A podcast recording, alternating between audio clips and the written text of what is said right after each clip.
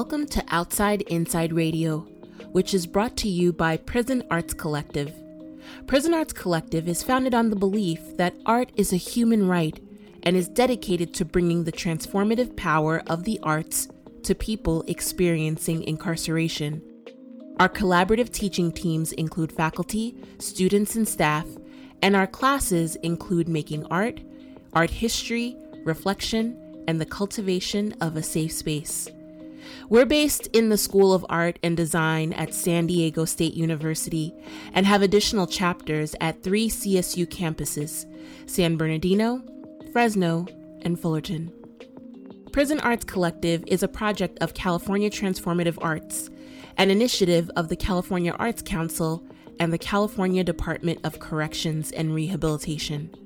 Outside Inside Productions are a way to communicate with our participants and with the wider public through video and other media as an extension of our distance learning project created in response to COVID 19. We're so happy to be back again for the continuation of our Bridge series. While we work on season two, we'd like to share with you conversations we've had with some very important people from the Prison Arts Collective. We hope you enjoy them as much as we did. This is Ella Turenne again, and I'm here with Heather Rossler, who is transitioning into being the program coordinator at the Prison Arts Collective, who has held many, many roles. Hi, Heather. How are you? I'm good. How are you doing, Ella? I'm good. It's so great to have you here. Um, so, can we start by talking about your many roles in the Prison Arts Collective? Um, you have uh, you're you're going to be the program coordinator, but you've held many positions, including being a teaching artist. Can you talk a little bit about your background and what kinds of things you've done at the PAC? Um, my background uh, as an artist and a student, I, I got a BA in psychology and MFA in studio art and design at California State University, San Bernardino. Um, that's actually while I was majoring in psychology, Annie came into one of my classes and she was introducing her program back in uh, 2014. Her program had started in 2013. Um, and it was just such a fitting role because of the experiences I'd had getting in trouble myself, my interest in psychology, my passion for art and healing. Um, and so I jumped on the opportunity. And since then, I have I started as an intern. Then I was a teaching artist. I uh, mentored and trained facilitators in the prisons to become teachers. I led the exhibitions, a traveling exhibition for PAC, um, installation and curation, and then um, now I'm transitioning to program coordinator. so, as program coordinator, what will you be doing? And can you talk a little bit about why this role and the other roles that you've had have been important to you? At the time, because we don't do on site teaching right now, um, I'm overseeing the distance learning um, production of the packets, basically just kind of like helping everybody stay oriented and, and control all the moving pieces within the program. Um, and it's important because when I look back, I'm it makes sense that since I've been working with the program since 2014, I've always kind of went I dove into every opportunity to take on any role um, that helped me learn and grow and um, become more dynamic and versatile in what I can do. And so it's yeah, I know the program pretty much like the back of my hand, even though we're constantly changing and evolving. Um, but it's important because it's helped me grow personally, not just professionally. Um, and I, I really enjoy, even though it can be uncomfortable to break out of your comfort zone and it can be stressful, but it's it's it's helped me grow so much. It's helped me grow in confidence and leadership skills. It's uh, made me a better communicator, a better teacher, a better artist what's been the most rewarding thing for you to see happen and for you to experience as you've been part of this? I mean, I love that I've kind of found myself and what I want to do with my life, the things that I'm passionate about, psychology, this idea of mentoring, helping people, therapy, even though I'm not you know, like um, licensed, and then tying in art because art is so integral to my well-being and healing and being able to take those and share it with others and then seeing how powerful of an effect it has on these these individuals that need art and need healing and and not only the best experience is seeing that what PAC has done for me, I've seen it have that effect on the participants. Now, you're an artist too, um, and you've been a teaching artist. So, can you t- tell us a little bit about your art making? What do you do? And what has art making meant to you? Well, I mean, since I say about 12 years old, writing and art was always a big part of my life. And it was just because I, I grew up in a broken home, um, experiences of abuse, neglect. I was left alone a lot. And for some reason, just kind of creating my own reality or having some kind of control over my creativity is kind of what I clung to over the years. And through any difficult times, it seems like art is always that outlet that helps you get through difficult emotions, experiences. Although there was a point in in life uh, before I transferred to CSUSB where something had happened and I kind it kind of mentally broke me and I, I'd lost that drive.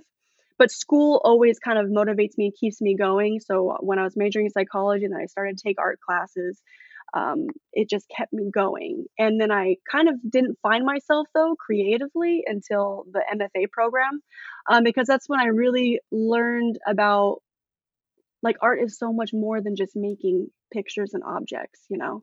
Um, there's theory, history, you learn about your community, it's about communication. There's just so much more that it allows you to kind of dig into yourself and see yourself and see the world and connect with others. And then personally, just my own creative practice. I was going through a lot of loss and I was thinking about um, death and mortality. And so my work mostly focuses on that loss, mortality, death, um, and like, and how it connects me to the nature of things and my own sense of spirituality. So I I dabble and I love dabbling in anything and everything. So painting, drawing, photography, sculpture. I do use a lot of organic matter and I use um, dead animals. I don't hurt animals in the process of my work. It's usually like I lose my pets because I also like have a zoo and I, I had lots of pets, but I had lots of rats at one time. Um, so they were the starting point, Oh, and. I, you know, would make bone sculptures and um, sculptural paintings and and and whatnot. And so now I kind of just create memorial pieces and I explore like scientifically. It's almost like I'm an amateur scientist, also like a child at play, and I'm like trying to learn about the world and confront everything through art. I love how you talk about um, art as a as a healing practice too, and it's a tool that, on one hand, is offering sort of like a mode of catharsis, but also can be a space where um, you know people can facilitate healing for others and find healing for themselves as well. Yeah. Um, and I think that goes along with this idea of transformation, which is, um, you know, something that is in PAC's mission. So, can you talk a little bit about your thoughts about transformation and its intersection with art? And if you've seen that sort of like become manifested in the program, what does that look like for you? What or, or what has that looked like for you? Um, I mean, from a personal perspective, I've seen art transform my own mind, my perception, perspective on life, and it's even helped me navigate life differently and make different choices. Um, and so, but I've also seen that in my students, seen the light bulbs, I've seen the inspiration in their eyes, I've seen those individuals who want to change and want a chance, um, using art as this creative outlet to build confidence um, the content that we share, you know, we have educators in there um, who are trying to give them a full range of this world perspective and a sense of self. And there are many of the participants that have transformed their lives. And I've seen that over six years, some of them just thriving and pursuing um, new goals and growth. And it's it's been a really beautiful experience to see even some of our participants get out and change their lives for the better. Uh, Can you give like an example of you know uh, um, how how it how that transformation has happened? Because I Um, think sometimes people, you know, think about transformation and it sounds like very ethereal and this this like, you know, fluffy thing that happens. And those of us who are practitioners who see it happen day in and day out in this work, we know that it's very concrete and tangible. And I wonder if you can share um, a story of, or an example of you know how you've seen it work. Well, on a just a small scale, like in the classroom, I mean, just starting with the content that we share, um, you have students who it's like a light being shine on them, shown on them, and they engage in the conversation and they get really enthusiastic, excited about the content. So even just the exchange of their intel- intellectual, mental faculties and being able to have a dialogue, but then just the changes that they make throughout the years where they're trying to make better choices, trying to change their habits on the inside, just feeling happier and inspired and heard in the classroom environment through our program, um, and actually seeing these participants do everything they can to get out and be better. And then they get out, and then we see how they're doing and they're thriving. Yeah, yeah. I think also like that piece that you talk about um being able to be seen and heard. I think that's one of the most powerful things that, you know, making art can do for somebody. Oh yeah, and and it's even on like even not even just in the art making aspect of that. When we started calling them by their first name, it made them feel human and feel connected, and they're always showing so much gratitude. Mm, we're in a crazy time right now with this pandemic and how things are going on the inside and I know that you all are, you know, you you talked about how even though the in-person work is not happening, packets are still being sent and so there's still ways in which the PAC is engaging folks inside in art making. Um, what would you, you know, like to share with participants inside about this time and about your thoughts on the work and um, you know maybe what you see like coming uh, uh, coming out of the horizon of like when we get out of this you know what what kind of thoughts would you like to share with them um, I mean, in general, we're constantly thinking about them and we're worried about them and we hope that they're okay. You know, we have a lot of personal relationships with our students. And, you know, I, I can imagine it's so much harder for them being more isolated. Um, but we do love having that interaction. And we feel like, you know, there's something missing when we don't get to go into the classroom and talk to our students and see how they're doing. Um, but we are grateful that we can still adapt and be flexible and try to reach out to them and just let them know that we haven't forgotten about them. And we have gotten feedback and they've been so grateful for that, that, you know, somebody's thinking about them and reaching out to them and giving them a distraction, taking them out of the isolation. Um, so we're thinking of you and we hope you're okay. And we look forward to teaching and seeing you again yeah and, and we all need that kind of connection right now um so it's so great that you all are still like pushing forward and making sure that those connections are felt. Yeah it's been challenging but we're doing everything we can to you know keep it going.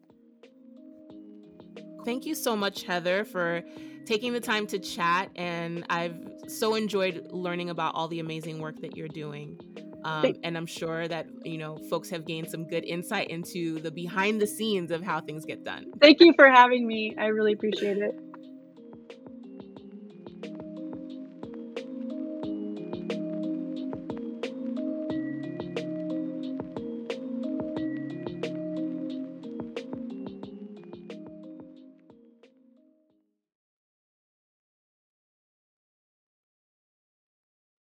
Hi, this is Ella Turenne, and I am here with Mark Taylor, who's a facilitator with the Prison Arts Collective.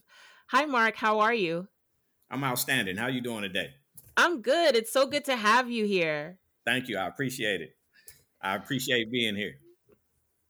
So, Mark, you're a facilitator and you do this work um, with the Prison Arts Collective at Pelican Bay, correct? Correct. So tell us a little bit about um, what that means. What do you do? And a little bit about you as well and how you got to be a facilitator.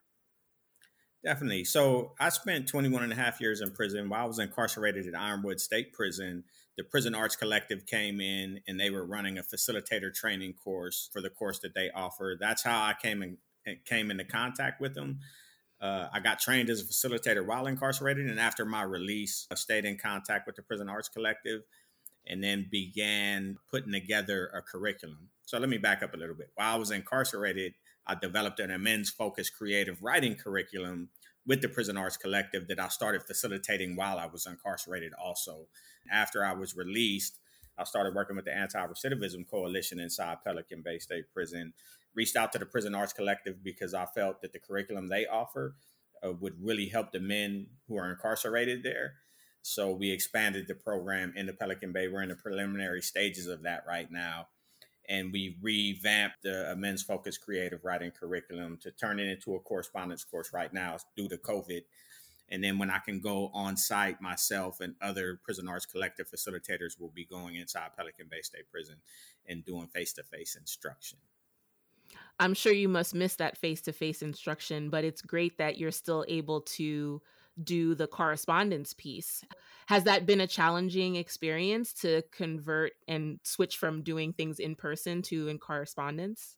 It's extremely challenging because the courses were designed for you to be on site with the participants yeah. and to have that that instantaneous interaction. So we had to design it to where the participant can look at the packet, review the packet, write out everything that's required, send it back to us. We review it, document it, log it, and we send it back with uh, additional instructions and feedback to the student to ensure that they're growing uh, uh the way that the course is designed for them to grow.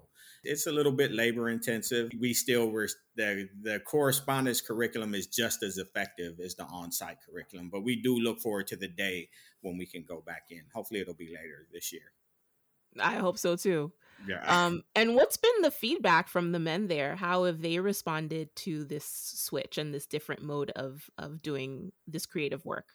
The feedback has been great so far. There are some amazing artists incarcerated in that prison who are already doing phenomenal work.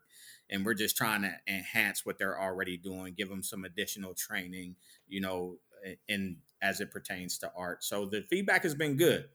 Mark, why is this work important to you? I mean, you have participated both as somebody who was inside and now as somebody who is outside facilitating why do you continue to do the work? Why is it important to you?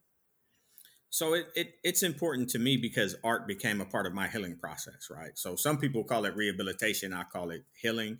When I decided to heal all the childhood traumas that I experienced when I was young and I really engaged in that process, I probably have done well over a thousand hours of self-help group while I was incarcerated. And then some were more uh, effective than others. The Prison Arts Collective was one of those because it was it kind of forced me to really explore on a deeper level, you know, the things that happened to me when I was young. Uh, and it was extremely beneficial and it helped me put some of the missing pieces of the puzzle in place as i say right it really helped me with that with that healing process and i know that that this is what our men and women who are confined in prisons throughout the country need they need access to programs that will help them heal. I believe the Prison Arts Collective does that super effectively. There's something about that that self-expression, whether it's doing a drawing, a painting, or creative writing. There's like a therapeutic nature to them all. So I think it's important for that, you know, because we want we want our community members to return back to society healthy and whole, and and this is one one program that can help them do that.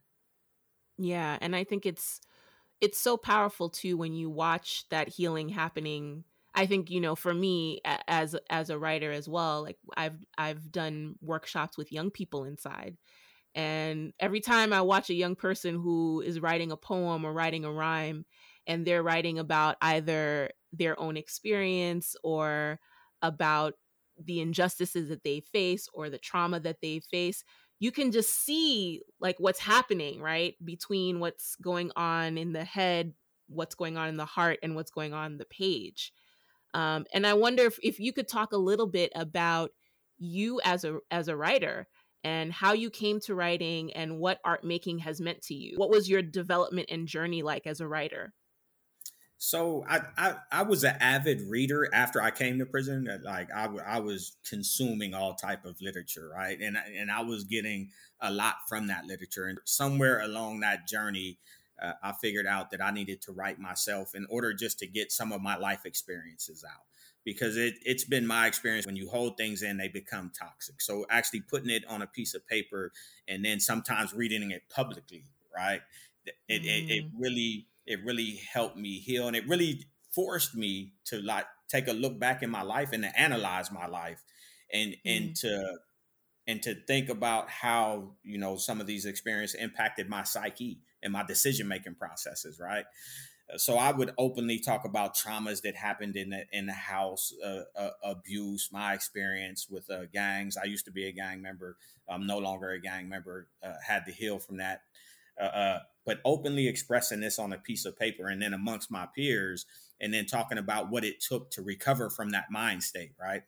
As well, proved to be very therapeutic. There was a lot of stuff in my life that I blocked out that I didn't even want to mm. think about but again, that right. that that was toxic as well. So I had to go back and revisit these things, think about them, get them out on a piece of paper, and then process it. Right. So so for me, it's it's been extremely helpful. And, and in California, there's a there's a process where you have to go to a board to be found suitable for release.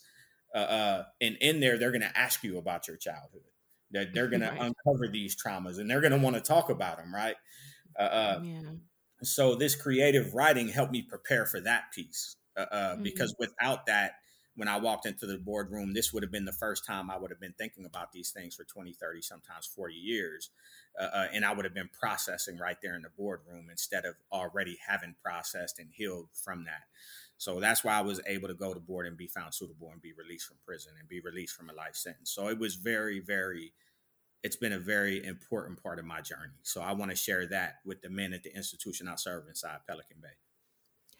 And that can be that experience if you haven't confronted it could be pretty overwhelming um and scary. I mean, was it scary? Was it did you feel like you were vulnerable, like you were just putting yourself out there? I mean, being inside is not a place that celebrates vulnerability. So how did you navigate that? How did you move through you know and, and get the courage to be able to tell your story in that way right so so i agree with you uh, uh, inside of prison is not the place that that like honors vulnerability yeah like not that. at all it, it, it's extremely difficult being uh, uh, vulnerable but it, but i was blessed to have some mentors who came before me and when i when i first started doing self-help groups they would talk about things they experienced in their family, right? So I was raised in a culture where you don't talk about stuff that happens in the household. Not only outside the household, you don't even talk about it in the household, like right? It's not to be spoken. right, it's not to be spoken. Uh, so when I I would see these men do that, I was like, man, that I can't believe he just said that in front of the entire class, right? And then I would have follow up discussions with them, and they were explaining how that was part of their recovery process, right? and then and then I started doing it, which was you know extremely healing. I'll give you an example. When I was young, my mother, when she got remarried for the third time, she was in a very abusive relationship, and I never talked about that. And I remember just being a kid, laying in my bed, terrified, shaking, feeling like you know, at ten years old, I'm the person who should be running downstairs, stopping this. Her, who was her husband at the time, stopping him from hitting her and I lived with that trauma forever. Like I, I never talked about it. I never talked about it with my mom, my sister, myself, anyone who was there. And, you know, so she eventually divorced him as a result of a very violent incident. So when I talked about that in group, I was able to trace back my my embraces violence as a, as a as a young gang member, me embracing violence back in part to that one incident where me and my sister tried to intervene from from him beating my mother and he beat us all and knocked me unconscious but my mother divorced him the next day. So as a young kid i processed that is well i tried to intervene violently. I got beat up and knocked out but nevertheless i tried to intervene and now he's gone. So violence works. Even though i lost violence works. So that started manifesting in my daily decision making processes at 10 years old so when I was scared of the bully, okay, we can fight even if you beat me up, right? And then uh mm-hmm. and then I started getting more more and more violent, but I was able to trace that back to that sin- single incident, talk about it openly in class, and just talking about it openly and writing about it was the therapy I needed to where I could let go of that because I hadn't mm-hmm. let go of it. I, I had held that for my entire life all the way in this point I was I was I think I was around 38. So here I am about I'm wow. approaching 40 and I've kept this since I was a 10 year old little kid. And then this and you didn't even process, know it. And I didn't even know it. And, and, and the writing process helped me resolve that. And then I figured out there, there there's power that comes with that. Instead of living in shame, you can let these things out for the world to see, and you don't have to be defined by them anymore. You know, you mm-hmm. can resolve that pain, you can resolve that trauma, and you can move forward. So that's why I think it's important. So, Mark, that's I mean, that's so powerful. And especially, again, like I said, in, in a place that um, sort of like doesn't celebrate vulnerability, celebrates hypermasculinity, to be able to offer a, a, space and a moment for people to, you know, bare their souls, to really do inner work is actually quite extraordinary. It's the work that we all should be doing. And it sounds like, you know, you found writing as the way to allow for that to happen. I wonder if you could talk about um, specifically the PAC, like, you know, you talked about how it's transformed your life, but this idea of transformation is something that is really a thread that runs through the work of the PAC. Can you talk about what you've experienced other people, um, you know, going through this process of transformation? What what has that looked like in your experience? So one thing I'll say about prison itself and and that the PAC was able to navigate. Prison is designed to disenfranchise, to silence those who are incarcerated, to take their voice from them, to separate them from society, and to disempower. So when the Prison Arts Collective came in, and my first contact with them was when they were first being introduced to Ironwood State Prison. And they didn't come in as no like paternalistic, all knowing entity right? They they they came in more like we want to collaborate with you and figure out how we can introduce art into this space and we want to empower you. So from the gate, they were empowering us and teaching us the correct way to facilitate a class. My whole time in prison, there was only one other program, which was the Alternatives to Violence Project, that began showing me that process. Everything else we were just coming up with on our own with no formal training, figuring out, okay, how do we run a class? And then we would run a class. so the so the PAC came in and showed us the correct way to do it. And I think that's what separated them from every other program that I had been involved with. They empowered us and we collaborated. Like the men's focus creative writing, I would write something, send it to them, they would offer feedback, we would revise and, and develop an even better curriculum. And then what's also important is they would create a safe space like there is no safe space mm-hmm. You have to have your guard up. You cannot trust anybody. Absolutely. And we would come into the prison arts collective and uh, into the class, and that was the one place where everyone, you know, would let their guard down. You know, we had a student. He created one of the most phenomenal pictures I've ever seen of Barack Obama out of coffee and a piece of paper. And it, to me, it should be hanging in the Smithsonian, right? And it shows you how resilient students can be uh, uh, and it shows you how they can create things with almost nothing. So I think they're they're very empowering. Yeah, and I want to sort of uplift what you're saying about the power that folks are given inside because you're right. It's not a space where power is given, power is taken away. To be able to be also seen as an artist. And the other piece is bringing people together because that's another thing that's really hard inside. There's the walls that are there period. But then there are the invisible walls between people because they're in certain groups or they're you know they're in a certain clique. And those are very difficult also to break out of when you're in prison. But it seems like these art spaces are like the few spaces that allow for people to just like put that to the side for a second and come together to do this art. Definitely. I, I still have relationships with individuals uh, uh, who I was incarcerated with, who I met through the Prison Arts Collective. Like we got out and we stayed in touch because of the the community that it builds. It builds a real community. You get out and and you can talk to those who you were in class with, and we kind of help individuals navigate reentry, which in and of itself is is difficult, but we're able to help because of the relationship we established while on the inside. It really comes down to relationships, community, breaking down those barriers because, you know, it's the microcosm of society. It's just more prominent when you go on the inside. But art is the thing that can tear down those barriers and you can really see that other individual is human.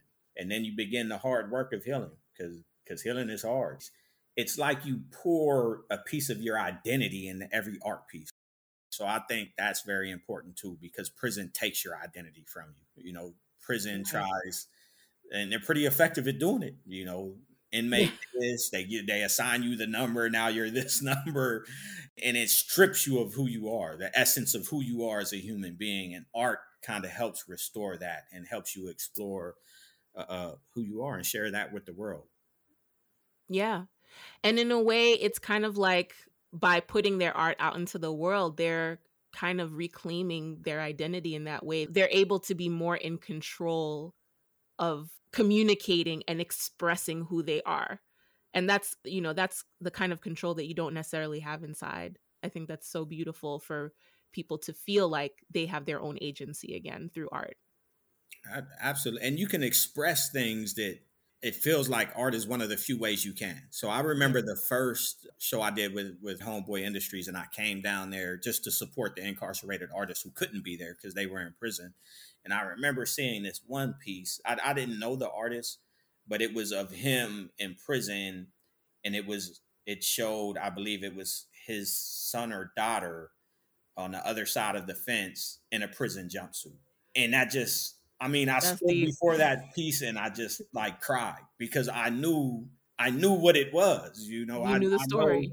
If if if you're incarcerated, there's a higher probability that your children will be incarcerated too. And mm. even if they're not, they're serving time with you. Your entire family is serving time with you when you're incarcerated. And this artist yeah. was able to express that in a way that really, really resonated. That was part of their story that they were sharing with the world that was out here now anyone who looks at that piece, you know, there might be a slightly different interpretation, but you're going to be able to see the reality of that piece and, and what it embodies. So I, I think that's incredibly important. Wow, that's so powerful. But those those are the kinds of messages that need to get outside so that people can really understand what's going on inside and also understand how folks inside are interpreting the lives that they're living you know there's a conversation that happens uh, um, an exchange between you know the artist putting something out there and what the viewer is looking at and what they're interpreting as well i agree i agree so, Mark, um, I wonder if you can tell us, uh, as a writer, like, are there things that you're working on? Am I going to be seeing a next book from you? Like, what do we have? What What are your creative endeavors at this point? Right. Uh, it's ironic you should ask that because probably around two months ago, I, I began writing a book while I was incarcerated. I think I was probably around 15 years into a life sentence. Totally forgot about it had it packed up and put away, ran across it. I wrote it all in pencil, right? And I think I got maybe maybe a quarter of the book done, right? So it still needed a lot of work, but I end up running across that and it reminded me of where I was at at that time. Uh, so I, I, plan to complete it. It's just right now a full time college student, Humboldt State University, working yes. with Arts Collective, working with the Anti Recidivism Coalition, advocating for fair and just criminal justice reform. So You're a little busy, right? I'm a little busy, but I, I, think I think when I when I graduate, if all goes as planned, mid 2022. Uh, uh, or maybe in between semesters, I can get to to writing again. But I, I would definitely like to put that out there, and I and I would like to write about you know, incarcerated men, women, and children, you know, that I've, I've come into contact with and kind of get their their stories out there. I just got to figure out a way to do it, a way where I'm really honoring, you know, them. So that that's a future project. But yeah, I, I love writing. It's just about finding time and space time. to get done. I know the struggle. I know the struggle. But I'm looking forward to reading something for you. So if I could if I could hold that over your head, I'm going to. Definitely. Thank you. I appreciate it. Um, so just to close out, um, you know, we're we're in some really crazy times right now, and I know that it's been very hard for folks inside with the pandemic. Um, but you're still doing your thing, and you know, getting art to folks inside, um, despite the conditions that we're living in. Um, what can you offer? What can you? What would you like to share with listeners inside about? Um, whether it's you know encouraging them to continue their art practice or you know what you see as you know what what you see as inspiration that's helping you get through this? Um, you know, what would you like to share with folks, especially folks on the inside? I would say the folks on the inside are definitely a source of inspiration to me. Always have been. I think about them when when I struggle with you know COVID nineteen, the pandemic, and I start having these feelings of I'm in prison again because I can't go out like I like to. And then mm-hmm. I think about them and the struggles they face, right? It's got a lot more difficult uh, for individuals who are incarcerated throughout this country. They get infected and exposed to COVID 19 at higher rates than us out here in society. Uh, there is a true threat, you know, to, to their health and safety. A lot of institutions have cut off family visiting to ensure that someone from the outside doesn't bring COVID in. Uh, but now you have individuals who can't see their families, right? Uh, they can't go to a visiting room and sit with their son, daughter, mother, brother, sister, whoever it may be. Uh, thankfully, they're starting to make the transition to where they can do it kind of how me and you are doing right now. They can see their family on a on a computer screen, right? But mm-hmm. but you know, I would encourage them just to tap tap into that resilience, that strength. Make sure that you're expressing yourself, whether through art, writing, whatever it is. Do what you can to stay psychologically you know, healthy during these times. It, it's tough enough without COVID. It's exponentially harder with COVID because they're even more isolated now than they ever have been uh, as a result of this. And not to mention that, you know, some of them have families who have passed away while they're incarcerated, and that's tough. And and they mm-hmm. have to deal with that from there. So I would encourage them, you know, to to do what they can to stay a, a sane, healthy and and and whole. Uh, uh, just do what you have to do to stay safe and wash your hands a lot. right. right. Do all of the health things. Right, right, yeah. I agree. It's a combination of all of that too. So I think mm-hmm. that's a great message. Um, thank you so much, Mark, for your wisdom, your insight, your creativity, your passion. I could feel it even though we're not in the same room but I appreciate you and, and all that you've been doing for folks. Thank you so much. Thank you. And I, I appreciate the opportunity to come on here today and talk about it. Thank you for joining us here at Outside Inside Radio. We really appreciate your support, and you can find out more about us at www.prisonartscollective.com. I'm your host, Ella Turenne. Thank you so much for listening to this special episode of Outside Inside Radio. Until the next time.